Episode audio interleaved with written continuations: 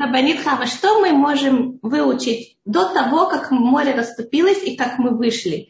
Когда человек еще находится в такой ситуации, он не видит, что море расступилось, у него нет выхода, он не представляет вообще, как он возможен. Да? Евреи, в Израиле слабо себе представляли такой вариант выхода, что море расступится. Да?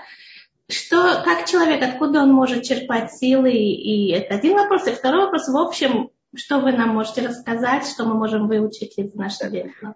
Вы говорите очень-очень глобальные вещи, только это у нас в нашей недельной главе как раз у евреев есть очень большая надежда.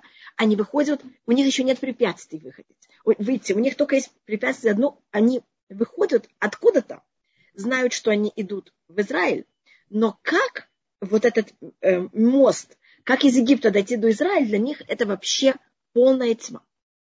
Значит, они выходят из, и они знают, что они сейчас выходят из очень цивилизованной, самой цивилизованной государства в мире, самым развитым государством в мире, пустыню.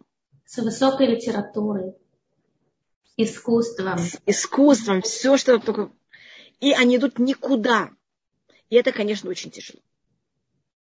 Это говорится в книге Ирмьяу. Захар ты лахесед нураих. Я помню тебе милость твоей молодости. Ават клутаих, твою любовь нашего начала брака. Лехтеха хэба мидбар. Когда ты согласилась пойти в пустыню, в страну, в которой не была засеяна. Это то, что происходит в нашей недельной главе. Евреи выходят. Они еще не знают куда, они знают как, то они только выходят. Вот эта проблема, что будет с морем и как, и оно расступится, это будет проблема в следующей недельной главе. Мы сейчас еще, в какой-то мере, до этого. Уже видите, у нас этапы. Сейчас мы просто выходим. Нам говорят выйти, и мы выходим. Конечно, нам помогли. У нас до этого было 10 казней, которых мы научились, что есть Всевышний, а нам показали, насколько он все может, насколько все в его руках. Это нас Всевышний требует от нас чересчур сложные испытания. Всевышний знает наши возможности, дает нам испытания, которых мы можем выдержать. И в нашей недельной главе как раз Всевышний начинает нас что-то просить. В предыдущей недельной главе от нас ничего не требует. Мы просто стоим рядом и смотрим, и наблюдатели. В нашей недельной главе от нас начинает уже что-то требовать. И это требование, оно постепенно повышается и повышается. После уроков, которых мы уже э, видели и были э, в какой-то мере э, наблюдатели и да, в какой-то мере соучастники того, что происходит. Так, может быть, да, мы дадим... Эм, эм, Тамар подняла руку. Я только не вижу ее уже. Галит, вы видите Тамар, которая подняла руку? Да, я вижу и сделала возможность Тамар задать вопрос. Пожалуйста, Тамара. Пожалуйста, Тамара, у вас включен микрофон. Тамар, я думаю, что это... Случайно. Да. Рабанит Хава, что вы можете, чему мы можем научиться из нашей недельной главы? В нашей недельной главе считается очень особо. А Рамбан считает, что в нашей недельной главе есть основа всей нашей веры. Всей нашей веры? Да. То, что... Поэтому, что может быть из нашей недельной главы, это в какой-то мере слишком маленький вопрос, понимаете. Потому что мы с помощью 10 казней, а, нам этим Всевышний показывает, что он сотворил мир. Мир был сотворен с помощью 10 изречений. Сейчас есть 10 казней, которые это показывают, что Всевышний, он властит над всем миром.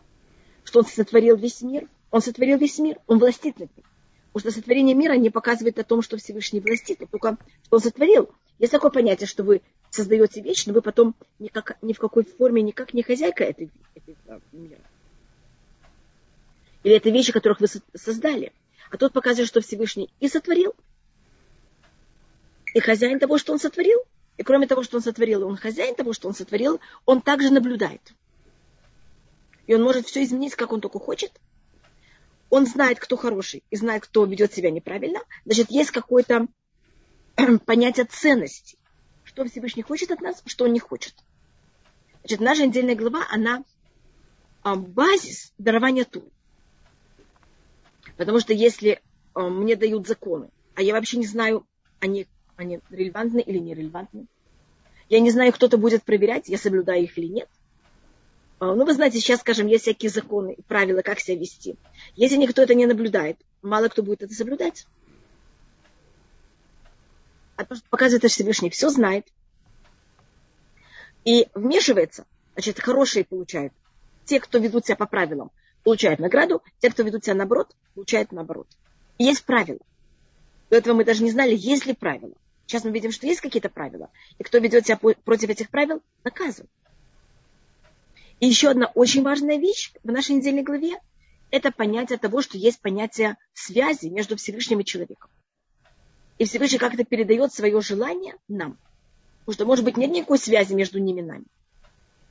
И это понятие прочества, и поэтому каждый раз перед каждой казнью, почти перед каждой казнью, Муше предупреждает что-то.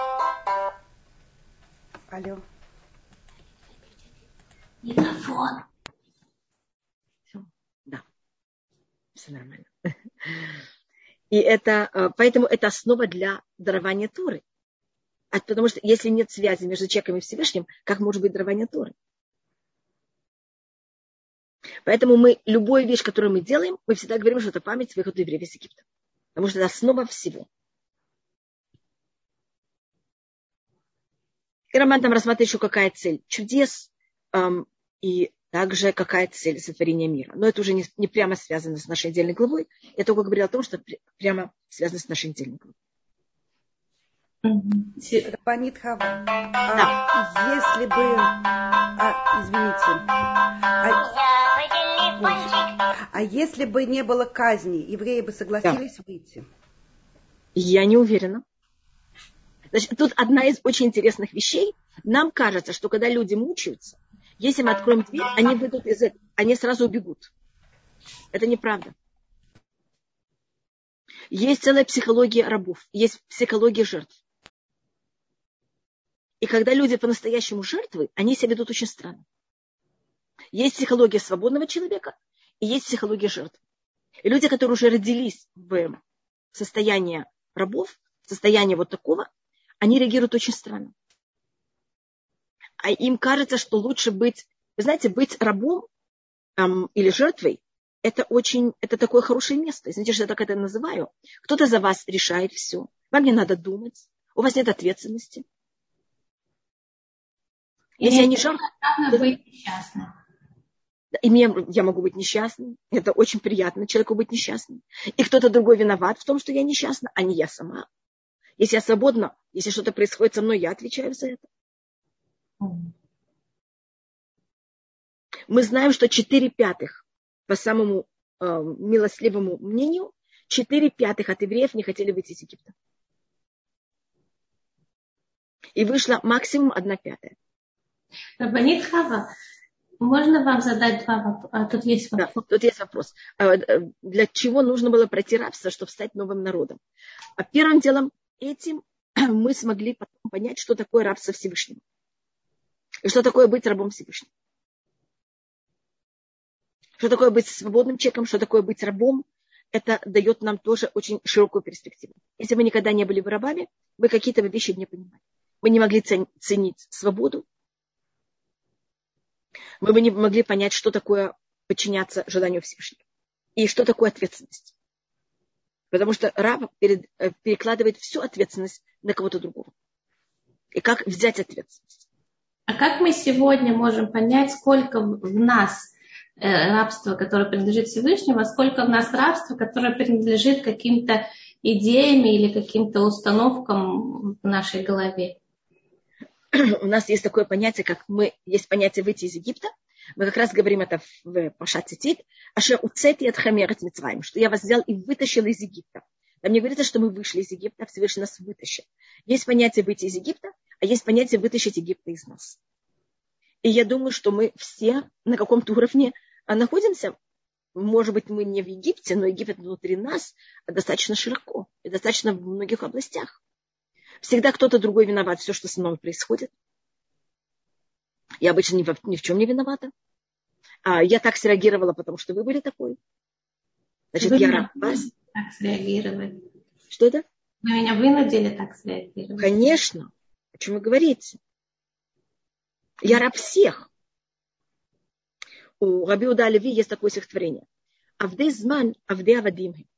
Рабы времени, они рабы рабов рабы времени имеется в виду, что вот есть понятие люди, есть понятие не только люди, а также время. Это понятие моды, это понятие всего, что происходит вокруг меня.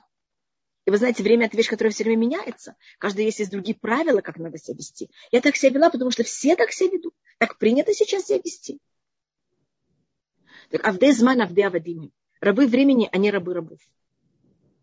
Эвет Ашему льват хувши. Раб Всевышнего, только он свободен. Что у нас тогда есть только одна вещь, и мы тогда э, стремимся к тому, что совершенно правильно. Это все в голове. Как это? Да. Первым делом это принять ответственность. И это очень тяжело. Это понятие выйти из рабства. Выйти из рабства значит, я отвечаю за все. Я ответственен. И это вещь, которая э, базис иудаизма. Мы отвечаем за все, что с нами происходит. Это пишет Мамонит. Мамонит пишет о том, что вообще умота улям, э, глупцы народов мира. Бегульме Исраэль. Он а евреев не хочет сказать глупцы, поэтому он говорит эм, такие не очень развитые. Голем это как куколки, понимаете, как то, что еще не воплотилось. Считают, что у человека нет выбора. Нет, мы так не считаем. И свобода – это что у меня есть выбор. Выбор – это свобода. Но это очень, это, это очень пугающая вещь. Потому что если я отвечаю за себя, все, что я делаю, это зависит от меня. Я за это должна дать отчет самой себе даже, даже если никому другому. Если мне не нравится то, что мной происходит, это я. А вы знаете, я должна с собой жить же все-таки.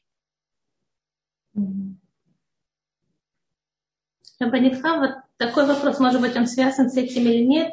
Очень многие люди в наше время, они не живут, а выживают. Да? То есть это очень странно, потому что интересно, что когда моя прабабушка должна была тащить ведра воды и угли, и все, почему-то они жили. А мы сейчас, когда нам намного легче физически, мы выживаем. А мне кажется, мы, люди всегда выживали. Но это вопрос, как они, я имею в виду технически, это как им казалось. Это вопрос человека, это снова выбор. Вы, вы хотите, вы можете жить, вы хотите, вы можете выживать. Когда я говорю, что я выживаю, это тоже такой психологический трюк. Если я выживаю, я не ответственна. У меня нет выбора. Я же выживаю. Выбор, он очень маленький. Он как будто у человека есть маленькое окошечко, где он может дышать, а все остальное закрыто. Да? Это, это его решение так видеть мир. Можно я тоже что-то скажу? Пожалуйста. Прошу про это. Но вот, например, свобода выбора евреев выйти из Египта, она была как бы, в чем она была? В том, что им были, э, то есть если бы им дали свободу выбора до 10 казней, это была не бы их воля. Вот, но они Нет. не вышли, и их привели к этому. А вместе чем... с тем, вместе с тем 4 пятых не вышли. Угу. А в чем была вот этот именно вот этот вот точка? Вы понимаете, что имею в виду? Значит, просить еврея выйти из Египта до 10 казней, это нет выбора. Как вы можете предложить людям выйти из самой цветущей страны в пустыню? Это же не выбор вообще. Всевышний от нас не требует вещи, которых выше наших сил. Это еще одна вещь, которую надо понимать. Всевышний знает меня, знает мою психику, и он от меня не требует больше, чем я могу. Я думаю, что вот это еще одна другая совершенно сторона – Выживание – это э, на каком-то уровне высокомерия. Потому что если я отвечаю за себя, мне же очень больно, что я в таком состоянии. Я же высокомерна, это мне не положено. А я выживаю, поэтому я не виновата. Но вот это нашем... все очень перепутано. Но вот в нашем мире сейчас мы рабы это материального мира денег. И мы должны выживать, если это применить это слово. Вот я его вижу именно в этом, что мы вынуждены утром стать идти на работу, зарабатывать деньги, давать детям образование. Без образования нельзя выжить уже в нашем мире, чтобы они каторжно не работали по 7 часов, по 12 часов э, и так далее. То есть это э, мы, мы, как, как от этого освободиться, как... Э, да, первым делом меня спрашивают, не считается, что это выйти, выйти из зоны комфорта? Конечно, выйти из Египта – это символика, выйти из зоны комфорта, идти в неизвестное место. Это пустыня, конечно. Пожалуйста. То, что вы говорите, это вопрос тут не сколько часов я работаю. Человек может работать 5 часов, человек может работать 12 часов. Вопрос, как он к этому относится. Что он делает со своим временем потом. Или человек работает, и это его магазин, и он развивает свой магазин – для него это великолепная вещь. Если какая-то работа, которую он имеет очень большое удовольствие, он там, я не знаю что. А есть случаи, когда я просто какой-то винтик в чем-то. Я это делаю только для того, чтобы зарабатывать деньги. Это будет всегда и вопрос, насколько мне важно зарабатывать деньги. Я могу быть очень рада, что я зарабатываю эти деньги. И так сейчас я могу прокармливать мою семью. Это вопрос от того, как люди к любой вещи относятся. И это вещь, которую я видела в своей семье. А, мой папа, когда мы жили в Ташкенте, папа очень тяжело работал. Я имею в виду физически, если это рассмотреть. Нас было шестеро в семье. Мама моя не могла работать, потому что я была маленькая, и моя э, младшая сестра Зякуна Левраха. У нас не было бабушек, нас не могли отдать никакую, никому. В садик мы не могли идти, потому что там нет кошерной пищи. Так мама оставалась с нами. А папа был единственный, моя сестра и брат, они еще учились в школе. Папа был единственный человек, который работал. И он должен был один зарабатывать на всю семью, когда пол зарплаты он отдавал, потому что он соблюдал шаббат. И вопрос, как он... И папа ощущал себя очень хорошо и очень рад был. И он даже там на, на, на работе а, находил какие-то вещи, какие, от которых он имел удовольствие, делал там какие-то свои вещи, там были какие-то евреи, он их начинал учить. Но это вопрос, какой у вас подход к вещам. Если вы рабы, и вы не хотите, вы это делаете безвыходно, или это то, что вам дал Всевышний. И вы это выбираете с радостью. Это настолько, понимаете, такой настолько большая разница, как люди к этому относятся, что это, это просто неописуемо. Какой ваш подход, так для, этого, для вас это будет. Я, я думаю, что есть такой психологически очень известный трюк, что когда показывают студентам фильм и показывают им что-то, им одной, одной группе студентов говорят, что это какие-то муки, которые делают эти люди. Другим говорят, там это что-то какой-то африканский обряд, э, который эти мальчики очень рады и ждали это очень долго для того, чтобы стать совершеннолетний. И им показывают то же самое. И каждая группа видит это совершенно по-другому. Одна радуется, другая плачет. Значит, у нас вопрос не что с нами происходит, а вопрос, конечно, в каких-то гранях, а вопрос, как мы это видим. Елена тут спрашивает,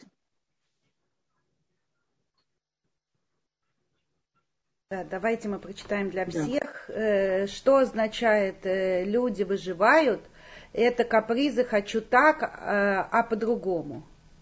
А, хочу не так, а по-другому. Да. Благодарность к тому, что человека есть сейчас. Я воспринимаю... А, извините, я что-то у меня тут все. Я... Говорит, это помогите, пожалуйста, мне на дачке.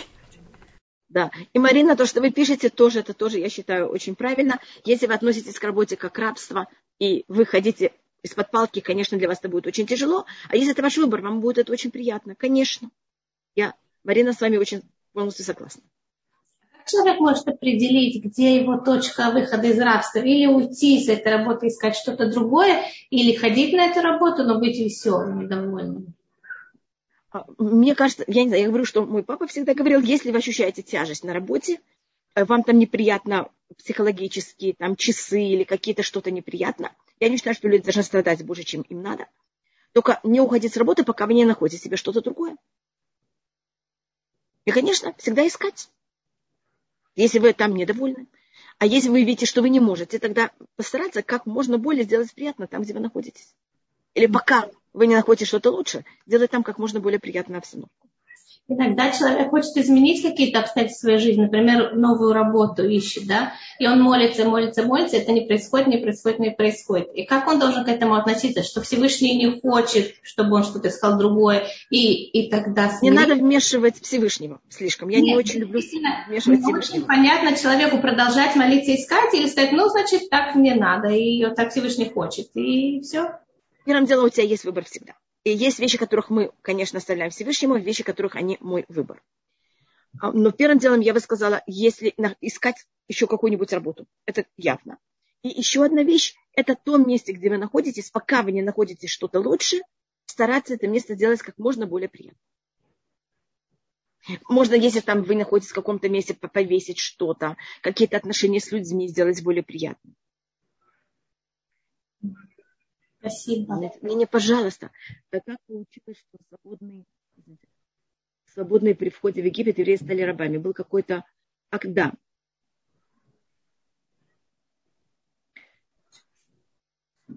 Да. Теперь то, что вы спросили, Песя, да, был какой-то акт фараона, может быть, я вам рассказывала, это было э, когда фараон решил поработить евреев, евреи же были совершенно свободными людьми, это было совершенно невозможно взять и поработить свободных людей, то, что сделал фараон, это объявил что-то вроде субботник или воскресник на, наших, э, на нашем языке. Он сказал, извините, он объявил, что в Египте нет достаточно городов, эм, или, в которых э, хранение зерна. И он тогда взял и э, объявил, кто хочет такую совершенно добровольная вещь, кто хочет брать и помогать строить эти города эм, хранения. И, конечно, евреи пришли самые первые и работали больше всех. Первый день даже фараон сам пришел. На второй фараона, конечно, уже не было. А на третий день никого не было, кроме евреев. И тогда их вот так поработили. Теперь те евреи, которые не пришли в первый день, их не поработили. Но вы знаете, мы же всегда самые большие патриоты всех стран, где мы находимся. Это было колено Леви, которое не пришло на первый субботник, и поэтому они не работали. Их не, значит, невозможно свободных людей поработить. Мы сами себя в какой-то мере поработили. Где найти правила, где Всевышний делает для меня, или где я сама это совершенно те или иные ошибки?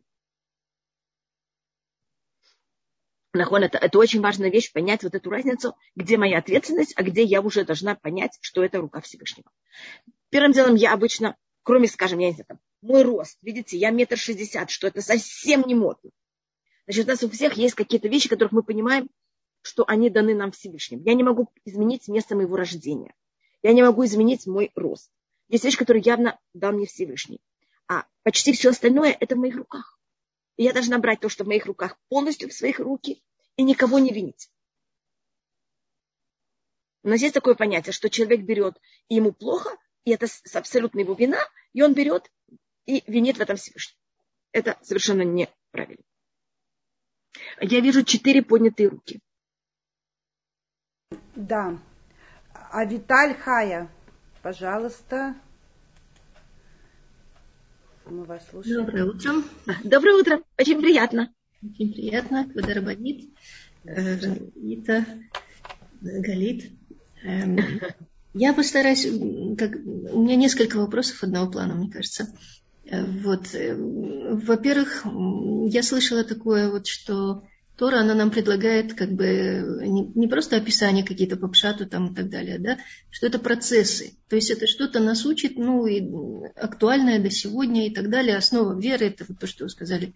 Но смотрите, а вот эти вот Макот Мицраем, да, и порой это же как бы даже, ну, прям даже ну, из, из самого слова мы это видим, что это можно рассматривать как э, как его... Конечно.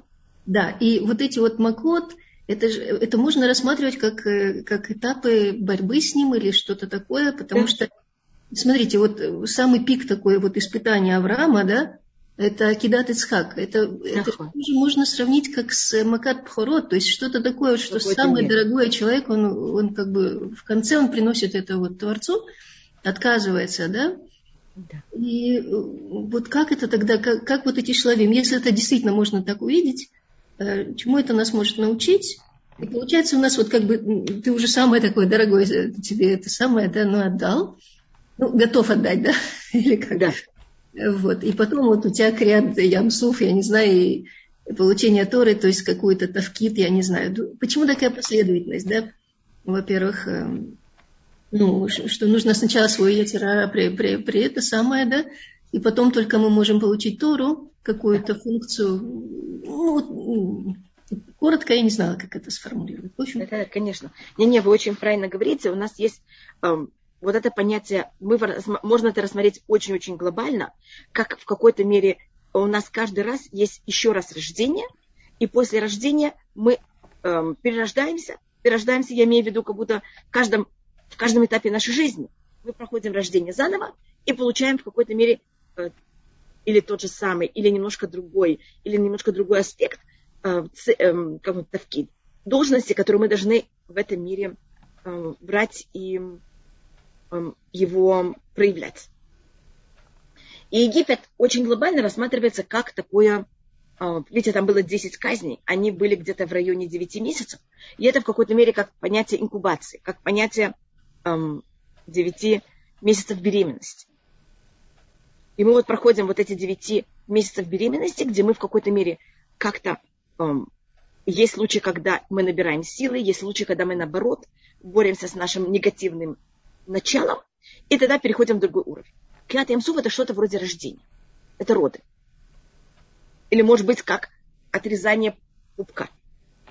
Ну, вот до, до этого, Квадрабанит, смотрите, вот, допустим, я не знаю, какую-то самую такую ну, известную проблему взять и часто встречаешься, там, не знаю, гнев или там у человека зависимость к чему-то, ну, что угодно, да, вот оно же может быть и глобальное, и в самом таком небольшом виде.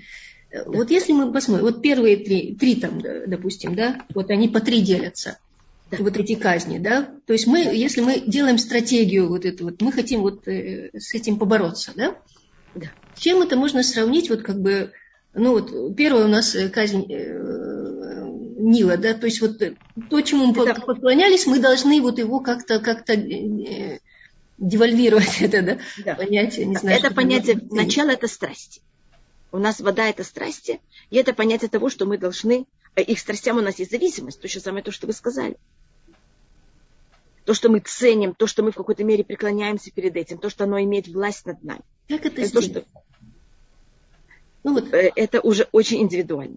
Потому что у каждого есть свое, и каждый это делает, должен делать по-своему, поэтому у нас есть так много сифрей мусал, так много книг, потому что та же самая, я могу сказать о себе, та же самая книга, которая в какой-то период моей жизни не очень помогала, в другой период она для меня вообще никакая.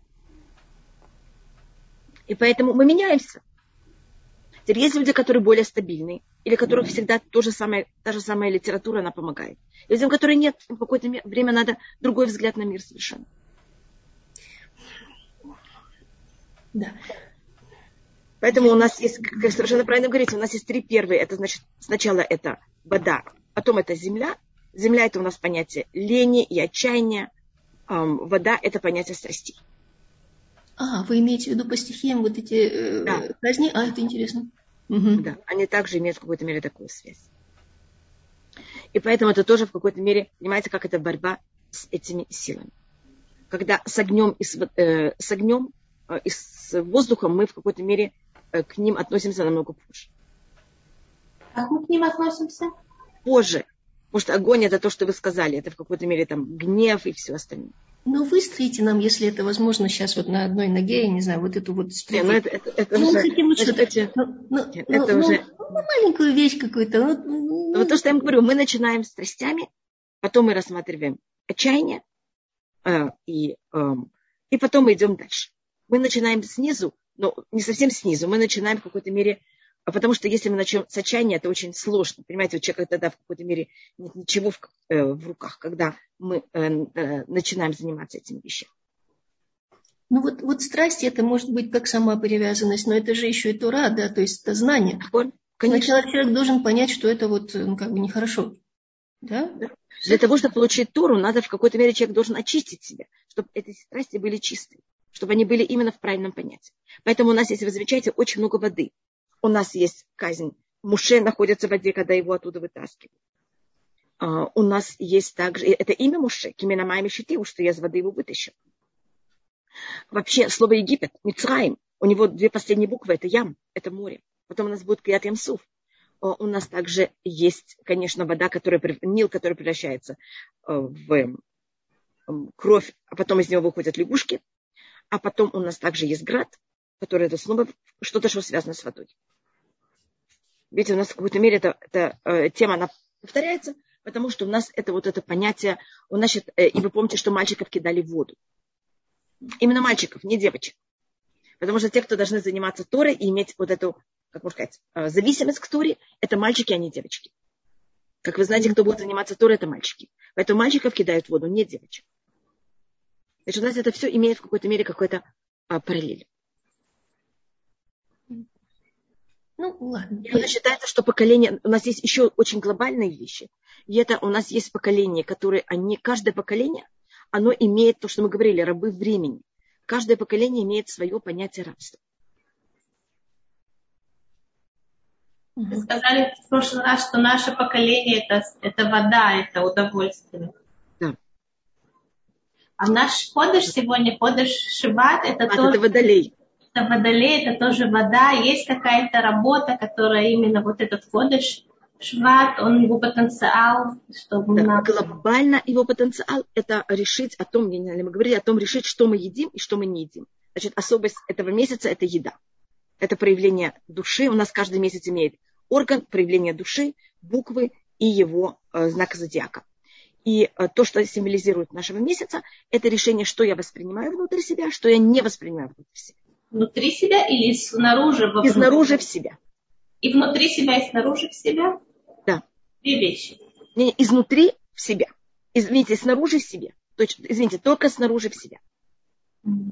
Потому что еда – это вещь, которая часть этого. Первым делом я выбираю, что есть и что нет. А потом, после того, как я ем, я в какой-то мере, мой организм берет это очищает. И у нас также в нашей недельной главе есть вот это понятие эм, Песаха. А, э, как вы понимаете, праздник Песах, он весь связан с едой. Значит, есть праздник, который связан с жильем, это сукот. А Песах это еда. Что мы из наружного мира при, принимаем себя и что нет, мне кажется, в Песах это самая вещь, которой больше всего мы этим занимаемся.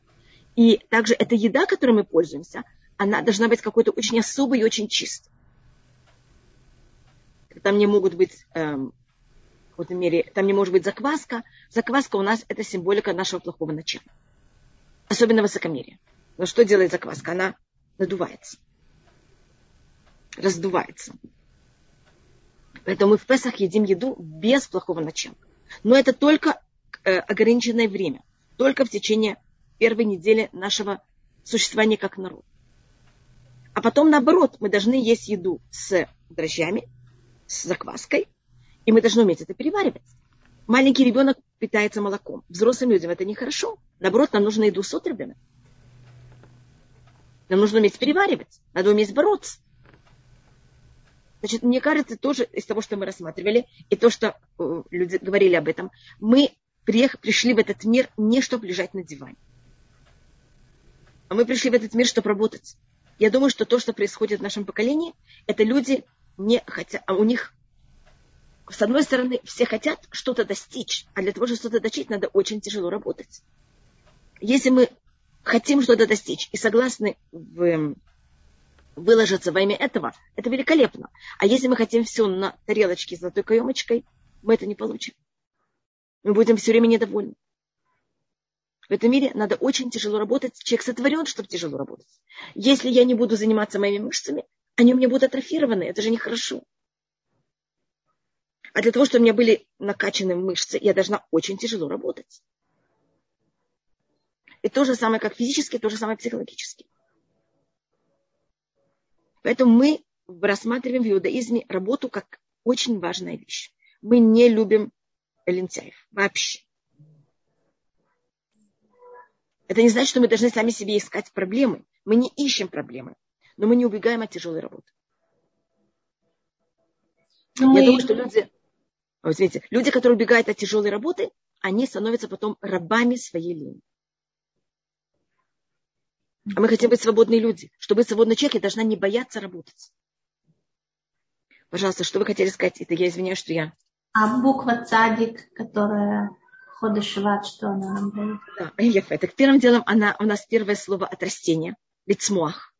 Цемах. Потому что этот месяц уже когда все начинает расти. И, как вы знаете, почти вся еда, она связана с, еду, э, с растениями. Это или то, что я ем, это растение. Или даже если я ем не растение, так это существа до этого ели растения. Поэтому растение – это символика нашей еды. Но, как вы знаете, первый грех человека был за счет растений что он поел то, что не надо. И э, поэтому от человека, эта буква цадик, как вы сказали, она называется даже цадик. Цадик это же праведник. Кто называется праведник? Это тот, кто решает, что он берет внутрь себя, что он не берет внутрь себя. Что станет в грани. Есть много вещей вокруг меня. Есть вещи приятные, есть вещи менее приятные. И я должна иметь сито. Я считаю, что я рассматриваю наш месяц как сито. Я решаю, что я беру из этого мира, что я не беру. И тогда, я, тогда такой человек считается цадик, праведник. Меня Галит спрашивает, почему Всевышний взял и укрепил сердце Паго только после казни Шхин. А мне, может быть, мы говорили об этом в прошлый раз, я не помню, я тогда это повторю, значит, тут есть два совершенно противоположных взгляда, хотя их можно рассмотреть как две стороны той же самой вещи. Хотя фараон, это пишет Мемонит в Шмуна Праким Рамбам, 8 глав вступления к Перке вот, к Мишне, что фараон себя вел отвратительно и ужасно. И поэтому фараону были положены уже эти казни не именно сейчас, а ему они были уже положены за его ужасное поведение до этого. А сейчас Всевышний это ему дает в этом мире, а именно во имя еврейского народа. И он сейчас пользуется фараоном, понимаете, как это? Как мишень это называется, понимаете, как, как что-то, что мы им пользуемся, для того, чтобы что-то другое взять и показать еврейскому народу, еврейскому народу и всему миру. Пять первых казней фараон имеет абсолютный выбор. По одному мнению, после того, как он выдержал пять казней, и он решил, что он не хочет вывести евреев из Египта. Есть у нас такое правило, которое говорится в пророках, «Кейшарым дахаяшем» пути Всевышнего они прямы. И Всевышний, это говорится также у нас в Мишне, э, говорится в, в, в устном предании, что путь, который человек выбирает, если он не хор... Всевышний помогает каждому из нас, если это не вещи, Всевышний открывает ему. Значит, как человек хочет себя вести, Всевышний ему в какой-то мере дает возможность продолжить по пути, который человек сам решил так себя вести. И на этом уровне, после первых пять казней, у фараона просто было эм, психологическое сотрясение или нервное сотрясение. Представьте себе, вам объявляют, что еще через три недели Нил превратится в кровь, вся рыба вымерет и будет ужасный запах. Это экономическая очень большая потеря для Египта, кроме всего. И это происходит. Потом будут лягушки. Потом там следующее. Что происходит после пяти раз? В каком нервном состоянии вы находитесь? Так по, по этому мнению фараон, Всевышний взял и укрепил сердце фараона для того, чтобы он просто мог выдержать эти казни. Потому что после первых пяти он, бедный, вошел просто в сотрясение. И то, что Всевышний укрепил его сердце, это не было наказание, а это было в какой-то мере наоборот. Этим Всевышний восстановил ему выбор. А то бы он что сказал? Вы хотите уши? Не потому, что у него есть выбор, у него нету. У него просто сотрясение уши. А друг, это одно мнение. И тогда у фараона Всевышний укрепил его сердце, чтобы у него остался выбор. А по другому мнению, после того, как он пять раз так себя ужасно ведет, и за счет всего плохого, что он был до этого, у него отнимается выбор.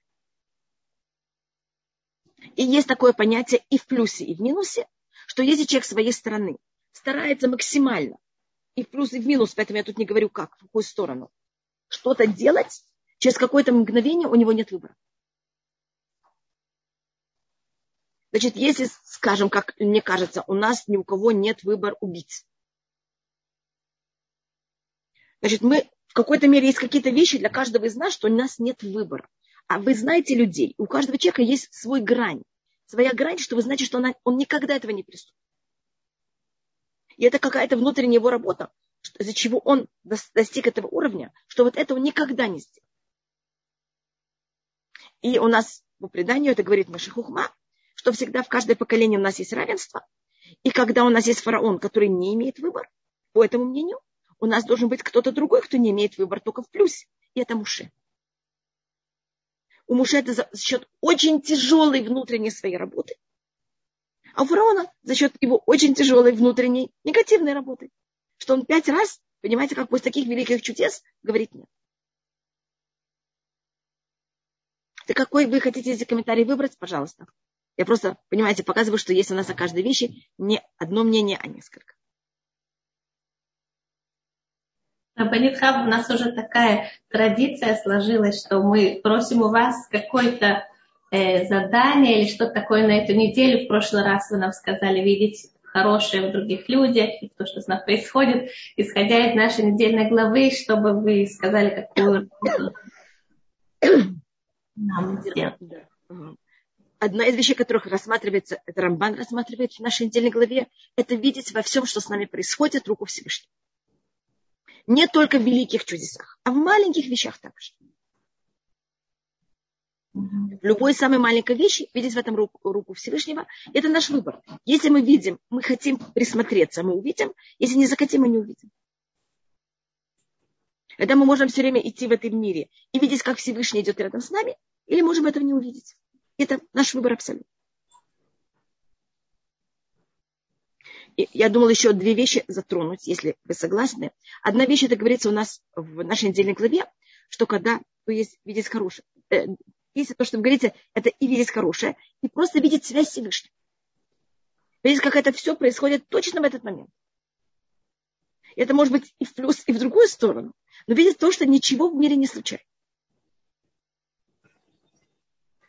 Это хорошо, если мы видим чудеса. Если происходят какие-то негативные вещи, мы понимаем, что это что-то негативное, это от Всевышнего. Когда человек начинает думать, а что я с этим должен теперь делать, да? Обычно автоматом, что у человека приходит, я уже это вижу, автомата это мне наказание. Но это не всегда наказание, это, Нет, совершенно. А это правильно корректировать. Да. Я вчера рассматривала Дарехашем. Первым делом все в мире испытаний. И на иврите слово испытание, несайон, есть видение, что это от слова нес. Нес значит флаг. Цель испытания это не испытывать меня, а это цель возвышить меня. Цель испытания это тот потенциал, который есть внутри меня, чтобы он воплотился. Чтобы воплотить мою, э, то, что есть во мне, мой потенциал, это тяжелая работа.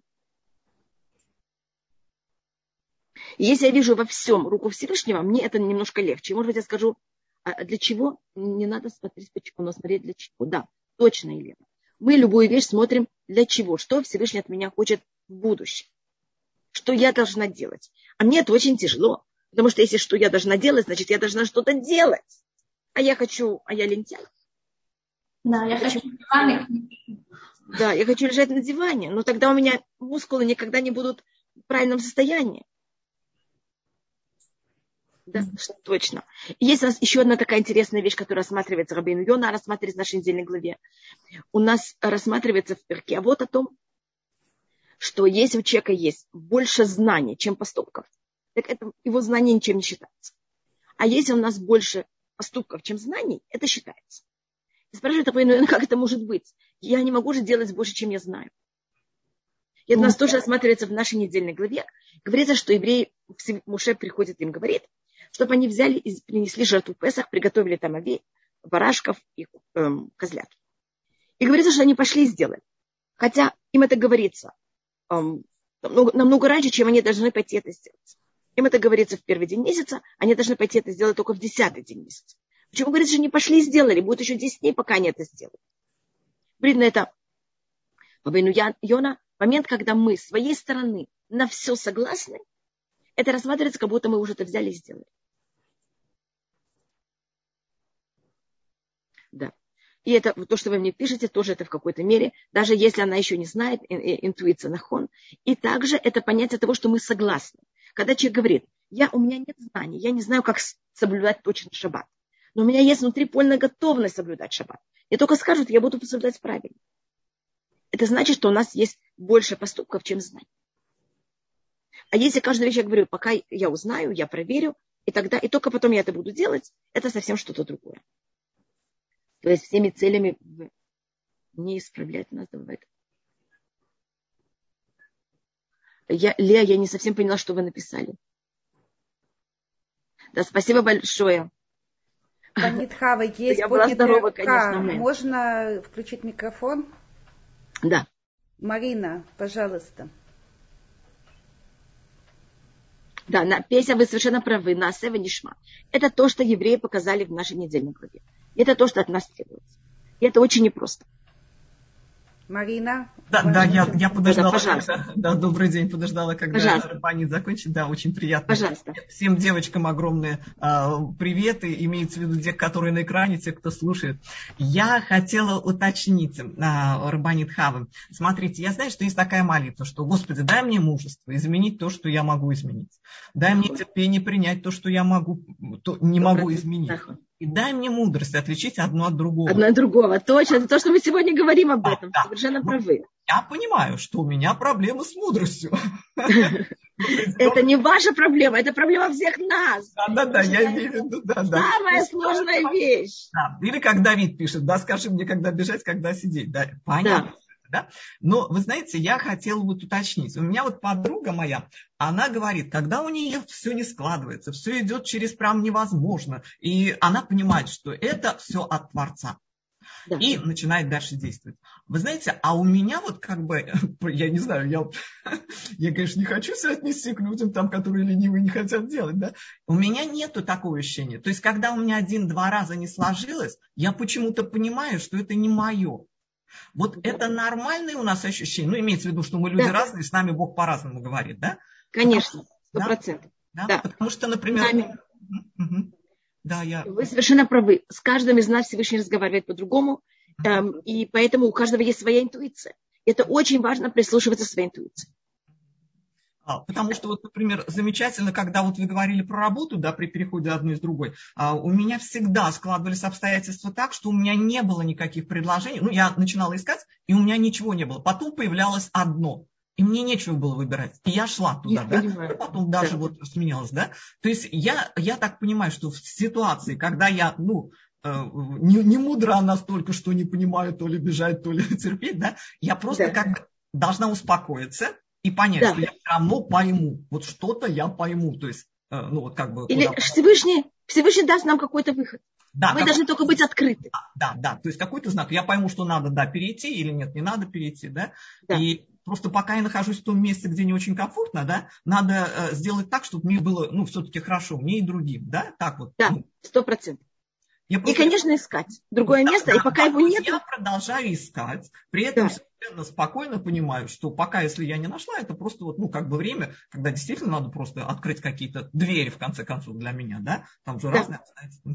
Я просто в конце хотела рассказать такой смешной случай. У меня, когда, а, да. у меня родители живут в другой области, и мы, когда ехали на поезде, мы ехали до Казани всего ночь. То есть мы ходи, садились где-то часов в 7 вечера, и в 6 часов утра прибывал поезд. И мы с сыном, когда ездили, он ребенком был, я не, ну, не могла купить билеты в купе, и мы ехали в плацкарт карте. То есть это открытый да. вагон, да?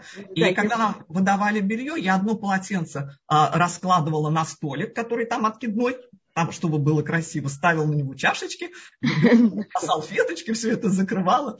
А один раз мне пришлось э, комнатное растение везти из одного города в другой, я туда еще цветок поставил. Шоком для людей, которые проходили мимо, это, знаете, салфеточки лежат, цветочек стоит, и там кто-то даже спросил, а это как бы устраивает? Ну, просто надо было перевести. То есть это вот один из вариантов, когда просто обустроил место, где ты находишься. Да, да, сто процентов. Делать себе как можно более приятно. Вы абсолютно правы. Спасибо огромное вам. Да, не, не, пожалуйста, сто процентов. Спасибо, спасибо большое. Мы должны себе делать приятно, мы должны себя любить. Потому что если я себя не люблю и себя не уважаю, и себе не делаю хорошо, я же не могу это делать никому другому. Рабанитхава, вы сказали, что есть две вещи, которые вы хотите еще сказать. Да, да. да, так вот одну вещь, которую я рассмотрела, это вот это понятие, а, которое мы тоже учим из нашей недельной главы, быть готовы принять от Всевышнего все. А то все наши э, размышления, они в какой-то мере никак и ничто. Значит, понимать первым делом, понимать о том, что Всевышний всегда рядом с нами. Мне кажется, самая тяжелая вещь для человека – это ощущение одиночества мы от одиночества страдаем, мы же рождаемся, когда мы объединены с нашими родителями, с нашей матерью, а потом мы становимся одни, мы отделяемся. И вот это отделение, оно очень болезненно для ребенка. Мы все время хотим с кем-то объединиться. Так вот, ощущать все время, что Всевышний рядом с нами. И мы можем это видеть, что Всевышний рядом с нами, на базе того, что мы видим во всем, что происходит вокруг, руку Всевышнего. Видеть во всех маленьких-маленьких вещах, которые с нами происходят, вот это то, что называет э, Рамбан Несим Нестарим, скрытые чудеса. Руку Всевышнего во всем. Э, пожалуйста. Вы хотите сказать еще вторую вещь, может быть? А второе, это то, что я уже сказала, о том, что мы должны быть готовы взять и э, исполнить все, что нам Всевышний скажет, даже если я еще этого не знаю. Знаете, какое у меня есть опасение? Оно немножко основано на что есть у Раши такое, такое, такая фраза «Китинока бурех бейта сефер», что когда получили евреи Тору, они уже, у них или как это сказать по-русски, как ребенок, который хочет убежать из школы, да, так они как бы хотели убежать, да. Не, нет ли такого, я не знаю, опасения или какая-то должна быть у человека внутренняя интуиция, что когда он со Всевышним все время, все время, все время, у него не возникнет ощущение, что он хочет убежать? А у них не было проблемы убежать от э, Всевышнего. Они хотели убежать от законов. Мы не хотим убежать от связи. Законов это не то же самое? Нет, это не то же самое. Я хочу очень быть рядом с моей мамой, но я не хочу, чтобы она просила меня мыть полы. А если Понимаете она... разницу? Полы такие. А вот если когда она меня просит мыть полы, нет, тогда я хочу убежать. А когда она хочет рядом со мной и меня гладить, нет, я не хочу убегать.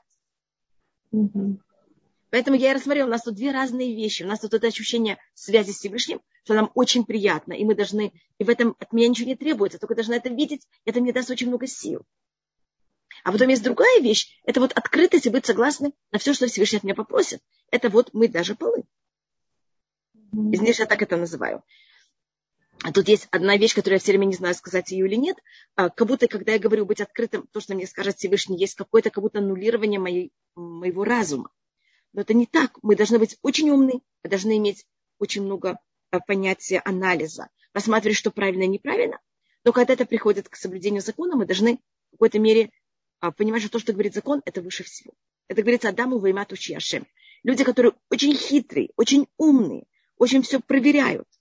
И вместе с тем, они в какой-то мере мы умеем взять и поставить себя ниже Всевышнего. Это очень важная вещь для человека. Это, конечно, борьба очень тяжелая с нашим эго. И, может быть, одна вещь, которую я хотела сказать, я знаю, что два человека подняли руку, это, ну, это такая сгуля, я не знаю, ли вы хотите, потом э, я попрошу кто-то еще это поставить. Вы знаете, что есть гуля читать Пашат Аман Штайми Кравы Хатаргум в этот вторник. И это сгуля для парноса для того, чтобы экономически был хороший уровень у нас. А, так, так, так, об этом поподробнее. Так. Поэтому я все время четко. Так, что мы должны читать на какой странице? Это 16, это книга Шмот, 16 глава. Так. Четвертого, с четвертой, четвертого посука, с четвертой строки до конца 16 главы книги Шмот. Два раза прочитать то, что написано в Торе, и один раз прочитать это на арамейском, и потом есть особая молитва, которую мы читаем, о том, что был экономический доход. Это немало. Это, это прочитать достаточно... Можно ночью, то есть понедельник Желательно. вечером. Да, Вечер? начиная с понедельника вечера. Так, и, Рабаниты, вы можете это сформулировать, написать, понять там, что четко, письменно. А мы... Да, во многих сидурах, практически во всех сидурах есть такая вещь, которая Парашат Амар. Елена, спасибо вам. Да. Я думаю, что в Тодот и Ширун я попрошу, чтобы это взяли и выставили. На, как называется, на сайте. Я каждый год у них это прошу. Я думаю, ага. что у них это уже есть. Надо нам, да, только нам Я надо... еще хотела уточнить, извините, пока мне звук не отключили, да? По-моему, да, что да. вы тоже говорили, что ежедневно читать вот эти вот э, стихи, это тоже то же самое, кто-то из мудрецов сказал. Да-да, если, если день, да, да, можно, если кто читает это каждый день, да, да, да но да. особо это время читать именно в этот стук. Вау. Не упустить надо. Да, это такая забуля. Спасибо большое, Пожалуйста. это очень важно. Да. У нас есть одна поднятая рука, просто одна это давно, а одна это сейчас. Что значит Гали? Э, Сара. Да. Кухня вам моя. А, это мы просто с Рабанит, я тут, ну, все знают уже, что я хочу новую кухню. А, Поэтому я оживилась. Я понимаю. С вашей с Божьей помощью. Амен, что у вас была очень красивая. Ой, амен, большая, большая. Большая. Омейн, омейн, омейн. Пожалуйста. Лея просит, чтобы вы написали позже, что читать. И я вам говорю, что я попрошу, попросите, пожалуйста, а, Моши Копитмана, а рав Моши Копитмана, я попрошу это каждый год.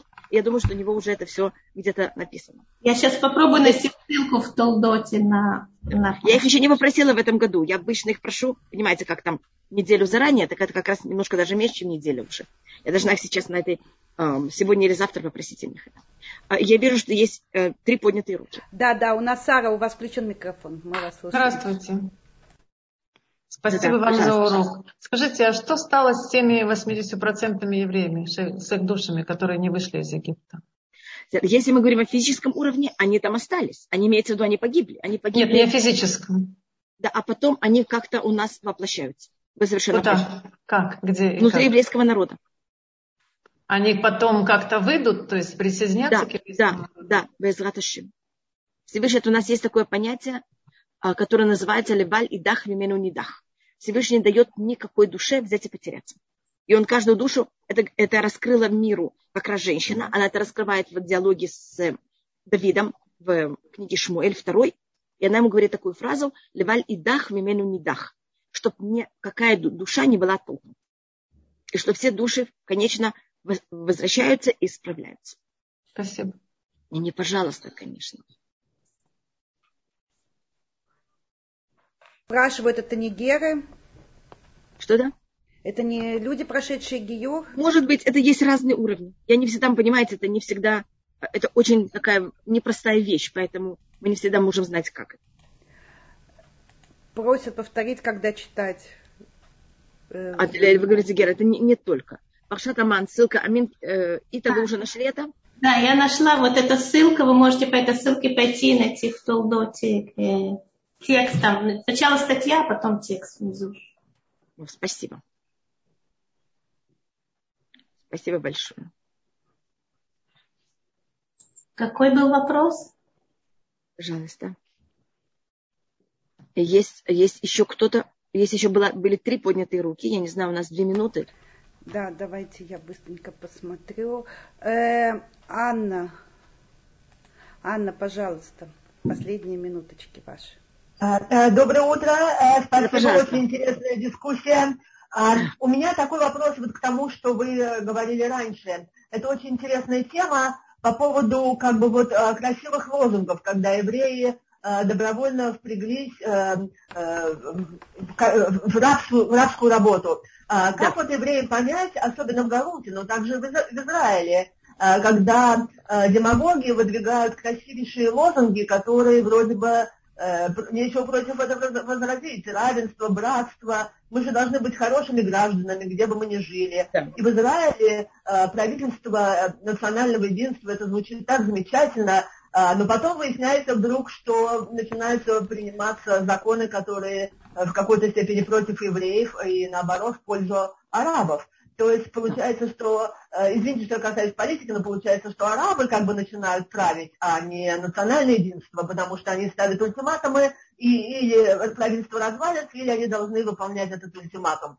То есть вот вопрос, как разобраться в этих красивых лозунгах до того, как уже как бы свершилось необратимое, как вот евреи попали в полное рабство, э, да. или когда евреи начинают да. ассимилироваться, не дай бог. То есть вот как в этом Хорошо. разобраться? Ой, Анна, вы спрашиваете очень-очень э, глубокий вопрос.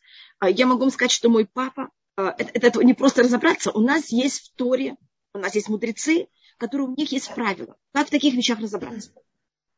И я могу сказать то, что мне рассказал мой папа. Когда ему было где-то там 6-7 лет, папа родился, как вы знаете, в 17 году, сразу, когда была революция, великолепные лозунги, равенство, и он спросил своего отца, моего дедушку, почему мы не коммунисты?